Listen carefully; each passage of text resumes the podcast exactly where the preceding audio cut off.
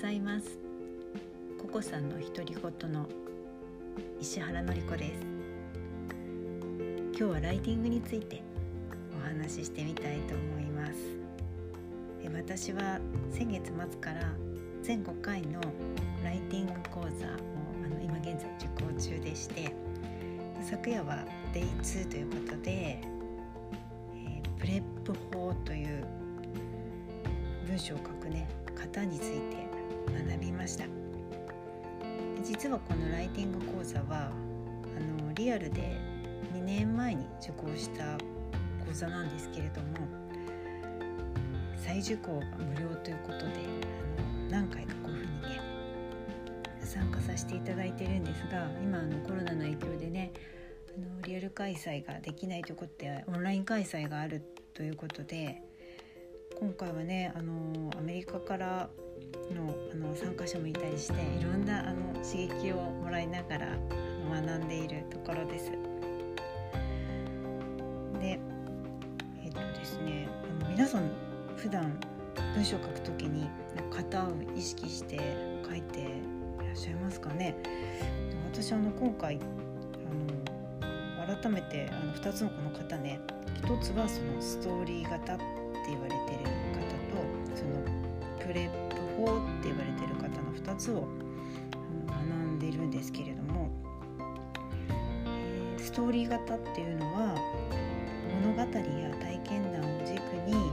相手に伝えていく手法なんですね。でこれはですね読み手の興味や関心を一瞬で引きつけることができるっていうふうに言われています。で一方ねそのプレップ法 PREP って書いてねそのプレップ法っていうのは、まあ、これあの頭文字から取ってるんですけれど、まあ、結論のポイント理由の reason 一例の example また結論のポイントのこの頭文字でプレップ法っていうふうに呼ばれてるものなんですけどこれはあの分かりやすく説得力のある文章を書くのに向いているっていうふうにあの言われている型です。であの自分がね普段どっちの方を使ってるかなっていうふうにあの自分が書いたものを見てみると私はやっぱりねあのストーリー型にすごく偏ってるなっていうのは今回また改めてねあの確認することができました。そう。であのあとは私はライティングにこう文章書くのにね時間がかかってしまうタイプなんですけれどもなんだろう。なんで時間がかかっちゃうのかなっていうのはなんか自分でまだ苦手意識があるっていう、うん、っていうところもそうなんですけど書き始める前にあらかじめ文章の構成をあの練ってから書いた方がいいっていうふうに言われてる中で私はやっぱりなんかこう書きながら考えてしまう傾向があって例えばブログとか、うん、皆さんあらかじめこう書き始める前に構成とか練られて書いてるんですかねやっぱね皆さんね。そうなのであの、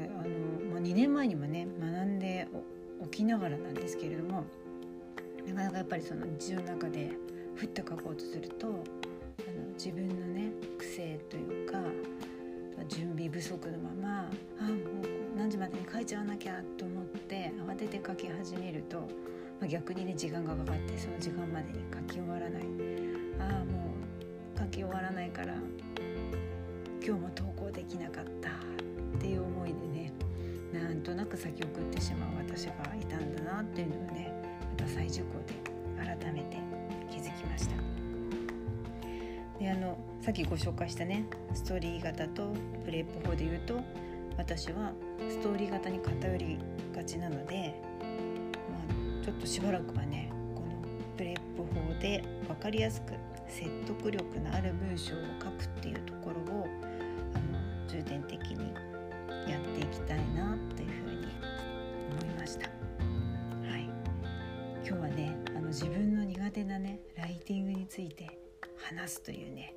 あの非常にこうあの脈拍がを上げながらのあの語りになっておりますけれども、はい、あのぜひね学んだことをあのライティングで、ね、アウトプットするってやり方も一つだ